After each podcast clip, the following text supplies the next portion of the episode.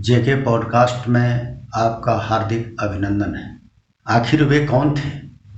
ये घटना सन उन्नीस सौ तिरासी की है।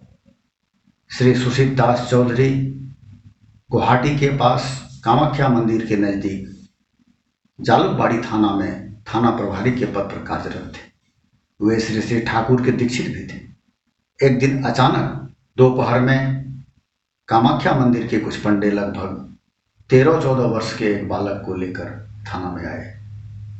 आने के बाद वे बतलाए कि यह बालक तिनसुकिया जिला के डुमडुमा का रहने वाला है।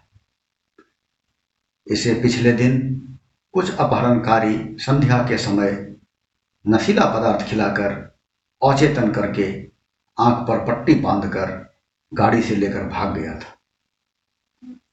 आधी रात को अज्ञात जगह गाड़ी रोककर अपहरणकारी खाना वगैरह खाए।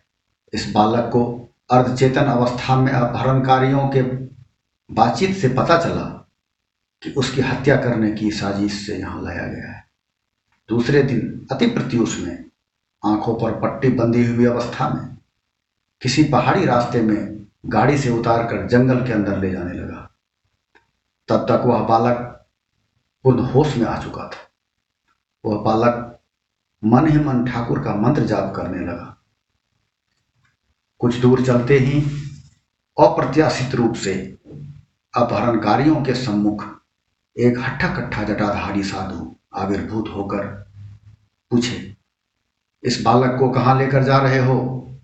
अचानक निर्जन जंगल में एक हट्ठा कट्ठा जटाधारी साधु को देखकर अपहरणकारी घबरा गए एवं बालक को वहीं पर छोड़कर भाग गए। जब वह जटाधारी साधु बालक से पूरी घटना का विवरण सुने तो साधु बाबा उसको कामाख्या मंदिर लेकर आए और बालक से बोले, कोई परिचित तीर्थयात्री मिलने पर उसके साथ घर लौट जाना। बालक दिन भर मंदिर के सम्मुख परिचित तीर्थयात्री का इंतज़ार करते रह गया, लेकिन कोई नहीं आया।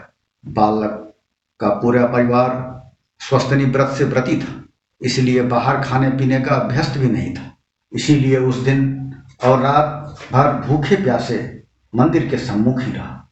सुबह जब मंदिर के पंडा की नज़र उस बालक पर पड़ी, तब उन लोगों ने उससे पूरी घटना सुनकर परिवार के लोगों से संपर्क कर पाने के लिए थाना में ले गए। थाने में श्री चौधरी दा उपस्थित थे। सारी बातें सुनने के बाद डुमडुमा थाने से संपर्क स्थापित किया गया। पता चला, उस लड़के के नाम से डायरी की गई है। बालक के भूखे होने के कारण चौधरी दा उसको लेकर अपने घर गए और भोजन करवाए। दूसरे दिन लड़के के पिता जालुकबाड़ी थाना आए। पिता पुत्र मिलते ही दोनों की आँखों से अश्रुधारा बहने लगी। उसके पिता से अपहरण का कारण पूछने पर पता चला, किसी ज़मीन विवाद के कारण पड़ोसी के साथ मुकदमा चल रहा है। हो सकता है इसी कारण उसका पड़ोसी यह साजिश रची हो। थाना प्रभारी जब पता लगाना शुरू किए, उस जगह का जहाँ उस बालक को वह अपहरणकारी ले गया था, हत्या करने, वह जगह शिलोंग और गुवाहाटी के बीच का घना जंगल है। बालक जटाधारी साधु का जैसा वर्णन किया, वहाँ के अगल बगल के लोग, यहाँ तक कि वन अधिकारी भी बताया कि ऐसा कोई जटाधारी को इस इलाके में कभी नहीं देखा गया।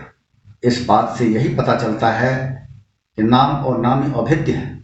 अंत समय में बालक जब नाम करना शुरू कर दिया, उस समय संपर्क उस नामी से हो गया और वे अपने भक्तों की रक्षा करने भेष बदल कर पहुँच गए। खैर, जो भी हो, वे अपने भक्तों का नाश होते कभी नहीं देख सकते।